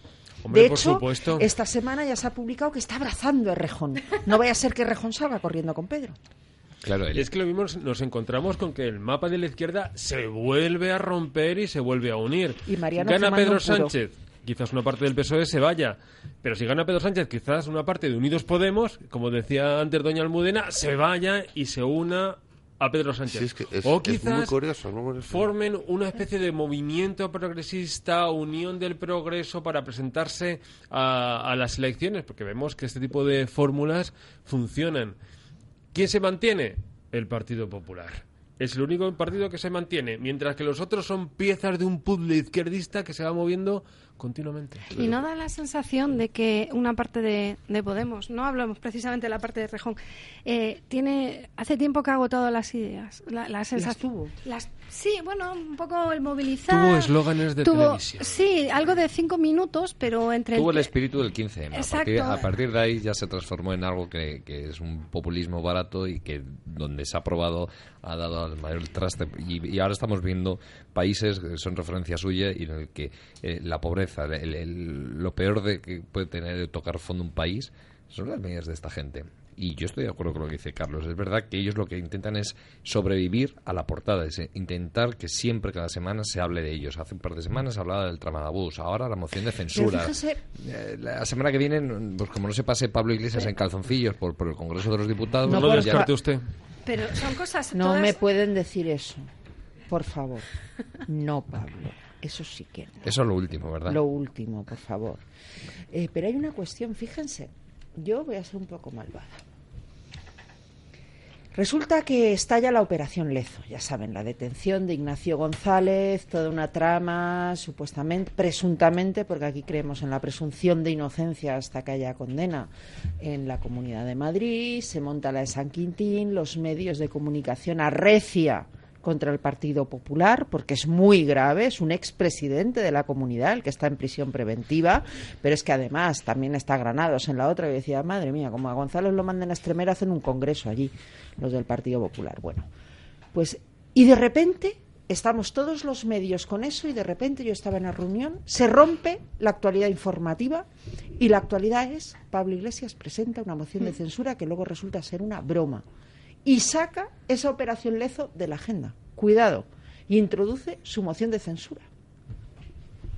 Desde, como, como, desde luego, no hay que quitarles mérito de, Es así, en, ¿eh? en cuanto a. Vamos, yo soy intentar Rajoy llevarse- y le invito a unas cañas Claro. a Pablo Iglesias ese día. Pero es que además todo esto no. Yo decía lo del tema de que están, de que están, porque es que todo esto no es nuevo, el tramabús no es nuevo, se ha hecho ya por parte de otras organizaciones y la moción de censura, mm, o muy equivocada estoy, o ya lo hizo Felipe González en su día, es decir, hace una moción de censura que voy a perder porque necesito. Sí, pero a mí me gustaría ahondar en lo que, en lo que señalaba el señor Vilches, que es que a mí me, me tiene muy sorprendido, porque yo poco después de, de todo el cisma en el, en el PSOE, eh, recuerdo comentando con amigos que hablábamos de la posibilidad de decir, es que como en las primarias gane, gane Pedro Sánchez, dices, aquí se lía la mundial, porque, porque Podemos fagocita al PSOE directamente. Y, ¿Y si es de- al revés? ¿Y No, si el claro, PSOE no, pues- fagocita una parte eso- de Podemos? Es que eh, hace, hace unas semanas... hace Y unas solo es posible con Pedro Sánchez. Claro, es que hace unas semanas decíamos, el, el- el- el escenario de que ganase Pedro Sánchez de esas primarias suponía la, des- la desintegración del PSOE, porque, porque quedaba, quedaba inmerso en. Podemos. Y a día de hoy, eh, eh, todo lo contrario. O sea, eh, yo No, creo que Pablo. Iglesias es el que, No, el que PSOE no ha quiere muerto. gane. Es- El PSOE ha muerto en cualquier caso porque cuando hablamos del PSOE no estamos pensando en el nuevo PSOE que conformaría Pedro Sánchez con esta escisión de Podemos, etcétera, etcétera, ni con lo que ha sido los últimos 30 años del Partido Socialista. Es decir, el PSOE, ese PSOE Felipe González, de Rubalcaba, todo ese PSOE muere. Aparte que ya se conoce, que Pedro Sánchez lo tiene claro, que si él gana, fijaos qué situación, a dónde se va el PSOE, se va a cargar a todos los varones que no lo han apoyado. Eso quiere decir que en todos los sitios donde el PSOE gana elecciones, se va a cargar a los que mandan. Sí, es- Pero, es- eso- es bastante- pero doña- es que doña Almudena, eso ya lo hizo. Cuidado. Cuando él ganó en el año 2014, empezó una lenta expansión. Y acordaos lo que ocurrió aquí en Madrid cuando al amigo Tomás, ni una vez más, lo puso en la calle y rompió al PSM, rompió a los Bueno, socialistas una de vez Madrid. más. Bueno, Porque esos llevan rotos. Sí, sí, y ahora ¿qué, qué son? ¿La tercera fuerza en Madrid? La ¿La, tercera. cuarta? Se van a quedar cuarta. Cuarta. La cuarta fuerza. elecciones- La cuarta fuerza. Y empezó a cambiar a los varones y a las direcciones eh, regionales por gestoras, por nueva gente. ¿Por qué? Porque necesitaba construir un partido a su semejanza. Y entonces no estaba enfrentado a una parte del partido, al menos de manera como es ahora, tan, eh, tan visible. De hecho, él sale por el apoyo de Susana Díaz en Hombre, Andalucía. claro. Sale elegido Y frente la- a Eduardo Y Madina. la ¿eh? puñalada a Madina. Ma- Un Madina que ha desaparecido de escena, ¿eh? No está. No, no. Le vimos en la presentación de Susana Díaz en Ahí Madrid, estuvo, ahí sa- subió al estrado a abrazar a Susana Díaz. y no ha vuelto a claro. Lo han quitado en medio. Igual estaba con Pachi López. Qué malo soy. No, no, no, no, no es malo. Es que el PSOE se está, la izquierda es la que se está recolocando completamente, si lo piensan. Y a todo esto, eh, Ciudadanos. ¿Eso qué es? ¿A Ah, ah, los chicos aseados. Esto- que empezaron siendo socialdemócratas, ahora dicen que son liberales Sí, pero progresistas. luego y apoyan la estiva, los estibadores siendo liberales. Mm, Yo creo que Ciudadanos, Es mi impresión. ¿eh? No sé qué puede pasar demoscópicamente. Hay encuestas que les dan subida, otras les dan bajada. Yo lo siento, no es por una cuestión de empleo, pero sí me creo las encuestas de NC Report que publica La Razón por un sencillo motivo, porque son las que lo han clavado siempre. Siempre lo han Ya está. La- las Siempre lo han últimas clavado. O sea, la- me da igual. es Y, verdad. eh, y- y por eso me lo creo, les da una bajada. Es que yo creo que al final la gente se ha dado cuenta que no hay proyecto en Ciudadanos. Hay gente buena en determinados sitios, tienen por delante además un gran reto y son las elecciones que va a haber en Cataluña. Porque aquí en este puzzle que estamos montando nos hemos olvidado de la que hay liada en Cataluña, donde el Barça parece que quiere jugar contra el Sabadell y el Martorell, la próxima liga, ¿no? Porque se ha sumado al rollo del referéndum. Pero mm, en Cataluña se van a meter una torta. Y además Albiol, que a mí me parece un gran candidato del Partido Popular, ha lanzado una campaña allí en Cataluña que está clarísimo que por lo que va es a por los votos de ciudadanos. Una campaña muy agresiva con el nacionalismo, como no se atrevía el PP desde hacía lustros. Y si pierden Cataluña, que ha sido su bastión, eh, en el resto de España eh, terminarán por caer como... Es que, a ver, Ciudadanos no ha entendido lo que sí ha entendido Podemos. Eh, el votante español, en general, pues eh, hizo un experimento. De pronto se cansó de los grandes partidos y me votó otras fuerzas. Se generó, pues que se generó una incertidumbre, un año entero entre que se formaba gobierno y no, otras segundas elecciones para al final que estén gobernando los mismos que están gobernando y de líderes de la oposición tenemos al mismo partido. Entonces, los experimentos ya no apetecen tanto. Entonces, tanto los que se fueron a Ciudadanos como los que se fueron a Podemos. Eh, Podemos sí lo sabe y anda, pues cuando no te hacen idiota bus, eh, te hace la, Y sobre todo, la moción de censura bus, partido que, pero que- Ciudadanos no. Que da esos, Ciudadanos esos- desaparece. da, da esos bandazos. En cuan- antes lo, lo citaba doña Almudena, decía, esta gente estaba a favor del impuesto de sucesiones y ahora, eh, visto el clima que se ha generado con el impuesto de sucesiones y donaciones, pues, a- y desde que son liberales progresistas, pues parece que lo desechan. Eso al final también confunde a la gente. Es decir, Ya, pero eso confunde a cuatro que siguen la política. El problema es que no están. Claro. Es que Ciudadanos no está. Está la corrupción del PP, está las primarias del PSOE, están las, eh, las locuras de Podemos. Y Ciudadanos es que ni, ni están ni se les espera, pero los que le han votado dicen, bueno, ¿para qué? Si no... intentan, no pero sí es ¿no? verdad que no tienen, no y que, y que cuota. en su primer momento... eh, Bueno, y están rotos ¿eh? en muchos sitios, en Castilla y León, en Castilla-La Bueno, Mancha, en... Valencia, donde se acaban de cargar a Alexis Marí, eh, ya hay tres portavoces. Bueno, en las rozas ya ni les en, cuento en en. Madrid han perdido el Por 10% de Por sus cierto, concejales. hay que felicitar a nuestro querido alcalde de Las Rozas, José Iria, Laúz. que ha ganado las primarias del Partido Popular. No ha ganado, Rozas. ha arrasado, por lo que ha, ha obtenido el 75% y yo también quiero, quiero felicitarle. Bueno, por supuesto, voy a felicitar yo a mi compañero porque soy del Partido Popular. Yo quería insistir en lo que decía el señor Parayón, porque en este despiece del sistema de partidos, yo creo que lo que vamos es a una política de bloques. Y me explico. Lógicamente, para aprovechar el sistema electoral que tenemos, ¿eh? se unificarán candidaturas. Cuanto más a la izquierda se vaya el Partido Socialista y Unidos Podemos, que tienden a eso y van a, van a hacer una fórmula pues populista, que es la que parece que funciona eh, entre el electorado de izquierdas y en algunos medios de comunicación, lógicamente la alternativa tendrá que ser el Partido Popular y Ciudadanos. Un Ciudadanos que, se, que está ahora mismo desencajado, porque en una situación polarizada aquí y en otros sitios europeos de centro no tiene posibilidades, no tiene oportunidades a no ser que te unas a alguien, porque puedes quedar fuera de todos los cargos, de todos los presupuestos, de todas las instituciones. Y iremos a una política de bloques, pero con este PP no. A mí me- Con este PP no. Este PP tiene ahora mismo tiene que formular algo nuevo, algo distinto, no algo socialdemócrata, sino algo nuevo. Cambiar caras, cambiar discursos ¿eh? y cambiar equipos.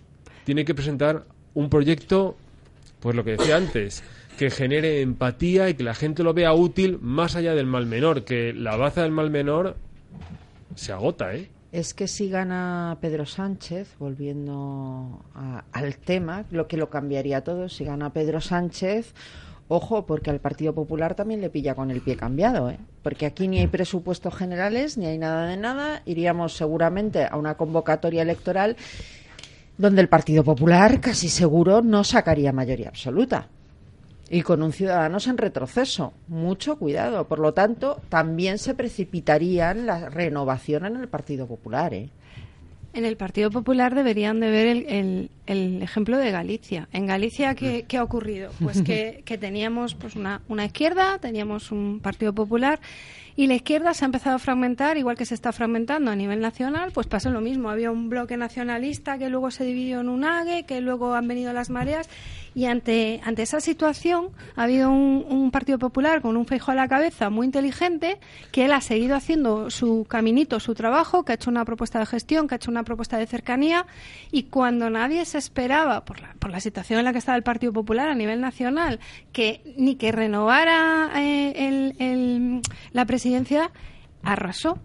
Entonces, algo deberían de... de- Hombre, yo no, no estoy tan de acuerdo. Yo creo que en el Partido Popular se han renovado en bastante medida todas las estructuras de- del partido. Cuando se habla de renovación parece también que se quiere decir hay que quitar a Rajoy. Pero me están hablando de personas, ¿eh? Cuidado. Que yo creo que la renovación que necesita el PP no es de personas. Iba primero por las personas. Eh, en principio, las personas, eh, las caras que ahora mismo la cúpula directiva del partido han cambiado bastante en, eh, en los últimos Sí, está esa joven promesa llamada Javier Arenas. vamos a ver, Yo creo que no hay que desechar nada y todo el mundo cabe. Porque para eso un partido como el Partido Popular pues tiene esos años de, de trayectoria y al final la, No, la si experiencia con mando, de- con mando en plaza, Con mando en plaza. en Eh, eh. El PP hace décadas tiene el mismo problema que No ha un problema, problema de comunicación. Y en Galicia no es un caso, o sea, eh, eh, Núñez Feijóo eh, no se puede aplicar ese ejemplo a nivel nacional, porque Núñez Feijóo opera en Galicia. Galicia es una comunidad que vivió muchos años muy bien gracias a un señor que se llamaba Fraga. Que se terminó la política de Fraga y vino el bipartito aquel del... del, del ¿cómo El llama? Touriño, Benegal, Touriño y demás. Al que Y- le y- tienen que agradecer que y yo se en Madrid. y se llevaron un susto todos los gallegos que ahora es como uf, uf, lo hemos librado y todavía cada vez que se, acu- se acuerdan y se levantan por la noche entonces eh, la estrategia de Feijó mm, solo es aplicable en Galicia Bueno, pero a también nivel tenemos la, nacional, la- no, la- a la ver, estrategia aquí en Madrid, sin más lejos. Cristina Cifuentes ha hecho un- un- una renovación de lo que es el PP de Madrid, fíjese, hasta, hasta el Bueno, yo creo que a Cristina Cifuentes la renova el PP Si de Madrid el juez Velasco. Si permites que os dé una receta, si permites que os dé una receta, el problema de comunicación del PP es clarísimo y lleva siendo siempre el mismo. La izquierda mide mide y valora políticas y planteamientos por sus intenciones, no por sus resultados. Y el PP sigue centrado en sus resultados. Y entonces, como las intenciones de la izquierda es eh, acabar con la pobreza, es acabar con el hambre, es que todos seamos más felices, en el momento en que el PP no comulga con ellas, para, para mucha gente es que el PP tiene otras intenciones.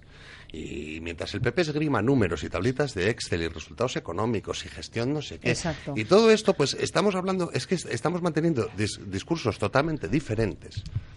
Y el PP va a seguir bajando.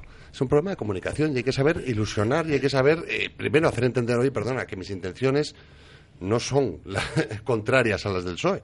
En, en lo que respecta fíjate- a, por ejemplo, acabar con la pobreza, en lo que respecta a que haya trabajo más y mayor empleo. Pero yo estoy de acuerdo contigo, Carlos, estoy totalmente de acuerdo contigo. Además, yo siempre sostengo que tú no puedes enfrentar una, un discurso sentimental con la curva de la FER. Esto es así, pero también el PP, que está en su vida, eh, sí puede presentar determinados resultados que yo creo que sí mueven a la gente. El desempleo, por ejemplo, la caída, los datos del paro. Yo creo que ahí el PP tiene una gran baza. Si la sabe explotar desde el punto de vista emocional, cuidado, no de los datos, porque al final la gente recuerda que cada vez que llega a la izquierda, aquí se dispara el paro.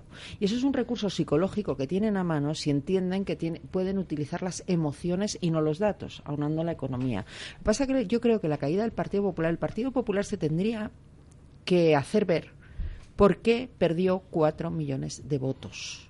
¿Por qué ha perdido cuatro millones de votos? Porque ahí, con la economía funcionando, es evidente que el tema no es el económico. Y que no son las subidas de impuestos, sino que hay otra serie de coordenadas que le han hecho perder esos votos. También es verdad que, Cuidado. que- que esos y no millones- es la corrupción. Esos millones ¿eh? de votos que se han perdido cuando eh, en antaño se perdían eran más fácil de recuperar porque no había otras eh, ofertas políticas que ahora mismo sí están encima de la mesa. Ciudadanos. Evidentemente. Entonces el trasvase, cuando tú ya has probado el votar a otro partido político, es más difícil volver al, al que tú siempre, bueno, pues has tenido por tradición el, el- el apoyar. Eh, eso ahora sí se plantea. Entonces al PP es verdad que en estos momentos le va a ser más mm, costoso el intentar enganchar de nuevo voto que, ahora ha aprobado otras formaciones políticas. Pero estoy de acuerdo en lo que en lo que se está planteando encima de la mesa. Yo creo que más allá de los números también hay que hablar de sentimientos y hay que hablar lo de, de lo que a la gente le afecta en el día a día. Y también es verdad que eso va de la mano con unos datos de paro que han sido extraordinarios en el último mes y que al final eso lo que refleja es que la gente eh, bueno, pues eh, hay muchos, mucho barullo político, pero a mí que me vaya bien, que yo en mi bolsillo pueda para irme eh, una escapadita de fin de semana o, como hemos visto ahora esta última Semana Santa, que ha sido, vamos, que todo el mundo salió y Tenéis que al final... la comunicación. Lo que no puede ser es que en España, que hay mucha Totalmente. gente, hay muchísima gente que vota, votaría a Pedro Sánchez porque Pedro Sánchez quiere crear empleo. Porque Pero nadie, se lo cree, pero nadie se lo cree, porque Que le van la a votar, trayectoria del Partido le Socialista van a votar. ha sido toda la contraria. Es decir, cada vez que han estado gobernando ha sido un desastre. Y lo sabes tú y eso lo sé yo. Pero es que eh, lo que ven es que Pedro Sánchez es un tío que quiere crear empleo. En cambio, el PP, eh, pues como el PP no es del PSOE, si no son de izquierdas, es que no quieren crear empleo. Y, al- y da igual que durante décadas se haya demostrado quién genera empleo en España y quién no lo genera. O sea, da igual. Es, es que es un debate mucho más pueril y mucho más visceral y mucho más emocional que todo eso. Hemos llegado. A ver, el populismo en España solo representa Podemos, pero la retórica populista está inmersa y desde hace años en todos los partidos.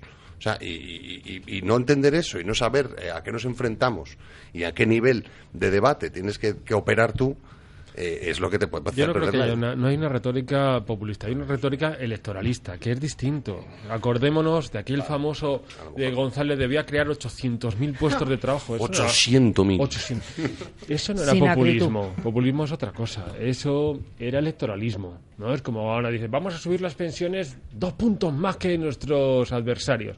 Eso es electoralismo. Y Volviendo a lo anterior, yo creo que el PP gobierna porque la izquierda es un desastre. Porque si se hubiera presentado una alternativa socialista buena, ¿no? Hubiera habido o un movimiento de izquierdas que hubiera unado todo el voto de la izquierda. Ahora el PP estaría en una situación eh, estaría en la oposición en una- situación bastante distinta. Y las puñaladas que vemos dentro del PSOE se estarían dando dentro del Partido Popular, porque no hay nada, no hay mejor pegamento que el poder, que los cargos y los presupuestos. Es el mejor pegamento. Y eso el PP debería pues aprender de la experiencia, de la suerte que ha tenido, ¿no? Porque, en fin, quizás hemos votado lo menos malo y renovarse. Decíamos antes, o decía yo antes, que era el único partido que queda de ámbito nacional. Si vemos el mapa de las primarias de la primaria del PSOE, es que está partido por la mitad, pero incluso el mapa, o sea, estos mapas que comprábamos antes en las papelerías de España, pues está partido por la mitad, ¿no? Es el único partido que queda, como no se renueve y se divida en dos o en tres, porque lo de lo que ha pasado en las Islas Baleares es muy grave también, no nos acordamos de eso, pero han adoptado un discurso nacionalista, pancatalanista, eh, muy desagradable, francamente, que no queremos que esté reproduciendo el modelo socialista y se convierta el Partido Popular en un reino de taifas como es el PSOE ahora, en varones que se creen los mandarines eh, territoriales. O se Por eso, renuevan el tema o de las primarias, y yo a veces he sido muy defensor de ellas, eh, con el tiempo te vas haciendo mayor también y, y- y más maduro. Y, y bueno, pues tiene su- sus, sus pliegues y sus cosas, ¿no? Yo creo que, que también tiene un riesgo que es ese, que luego cuando un partido sale de unas primarias tan fragmentadas y tan polarizadas, es muy difícil llevar a la unión de un partido.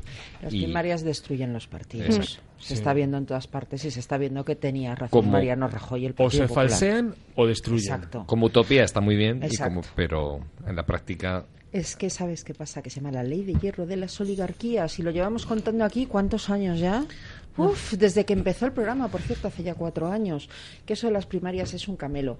Estabais diciendo que era muy difícil que el Partido Popular recuperase voto, porque una vez que otro vota otras opciones. Bueno, yo he abierto la encuesta de NC Report, que le da al PP un, fijaos, un 36,8% de los votos, subiendo al PSOE una caída espectacular, pero fijaos, es muy curioso, porque desde Ciudadanos al PP vuelve el 6,5% de los votos de Ciudadanos. Ciudadanos bajaría de 32 escaños que tiene ahora a una horquilla de entre 24 y 28, de un 13,1 a un 11,8% de los votos. Y el trasvase le llega al PP precisamente desde Ciudadanos, desde esa formación. Y ya no existe prácticamente fuga desde Ciudadanos al Partido Popular. Esa fuga se ha parado. Ahora está recogiendo Ciudadanos más votos del PSOE que del Partido Popular. Tened en cuenta que antes de las generales, salvo que se adelantarán mucho, eh, va a haber unas municipales en algunos sitios autonómicas. Y ese va a ser el, ese va a ser un, el principio, en mi opinión, de la debacle de Ciudadanos, porque justo en los municipios es donde más problemas están teniendo y esto al final es un efecto bola de nieve. Eh, ya sabemos que toda la política, muchas veces la intención de voto va por tendencias y como un partido esté en caída y se pegue un buen porrazo en las municipales, eh, esperemos a ver lo que pasa en las generales. Igual recuperan bastante más de ese 6%. Los del Partido Popular, ¿no? Sí, o Ah. sea, yo creo que, Sí, que- porque mira, además hay una cosa que es muy importante, porque en las encuestas, que son la foto fija de un momento, ¿eh? y que solo marcan la tendencia en este momento, pero es verdad que el Partido Popular gana entre los votantes de entre 30 y más de 65 años. Solo pierde frente a Podemos, que es el que se lo lleva en los votantes de entre 18 y 29 años. Es decir, tú miras las tripas de las encuestas y parece que al PP, a pesar de Montoro, no le va tan mal. Y digo a pesar de Montoro porque, madre mía, los presupuestos. Es que las Montoro, tenemos que dedicarle un programa. Es que las otras opciones dan mucho miedo, Lorena. Es que dan, dan cosica. Claro, La pero todo esto se aceleraría, pero fíjate de lo que estamos hablando, todo esto se aceleraría en el caso de que Pedro Sánchez ganase las elecciones. Podríamos encontrarnos con que el PP repite los 156 escaños que en su día dieron el más. gobierno a José María Aznar, pero que no le llegaran para gobernar. No, y ahí, Cuidado. pues ahí, ahí ya sí que se montaría. Eso sí el- da mucho Cuidado, miedo. El ¿eh? gobierno arcoiris de. Eso da mucho, de- esa de, da mucho de miedo. concentración, sí, sí, sí. Ahí Lo sí que- que sí. Lo que da la sensación es que el mapa electoral está congelado desde hace mucho.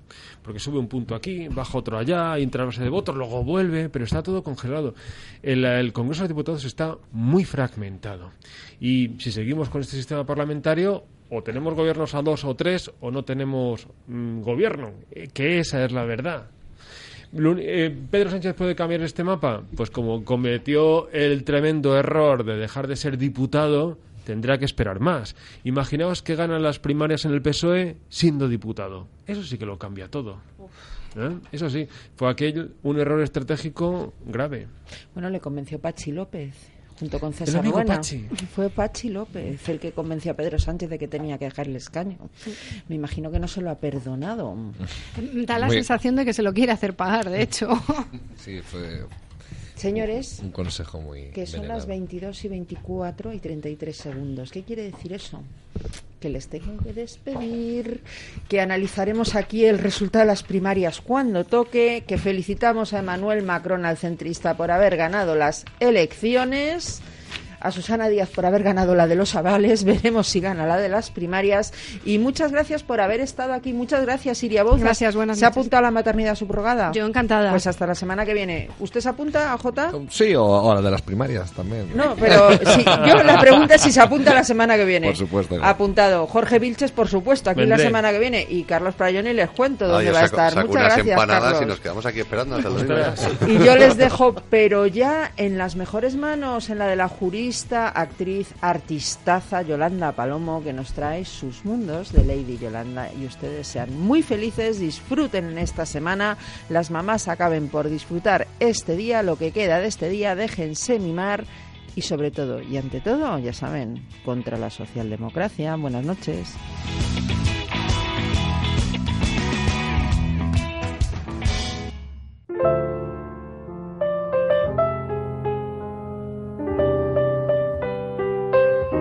Los mundos de Lady Yolanda.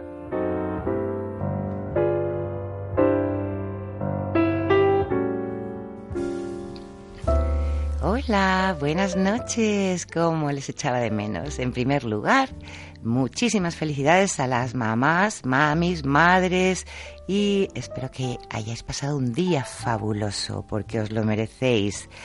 Y como es mayo, quiero volver a la naturaleza, la naturaleza humana, escondida en la parte posterior. Creo que he terminado con el sofá. Creo que he terminado con la sala. Creo que he terminado con la cocina. Por tanto, let's go outside. George Michael. Buenas noches, sean felices. Muax.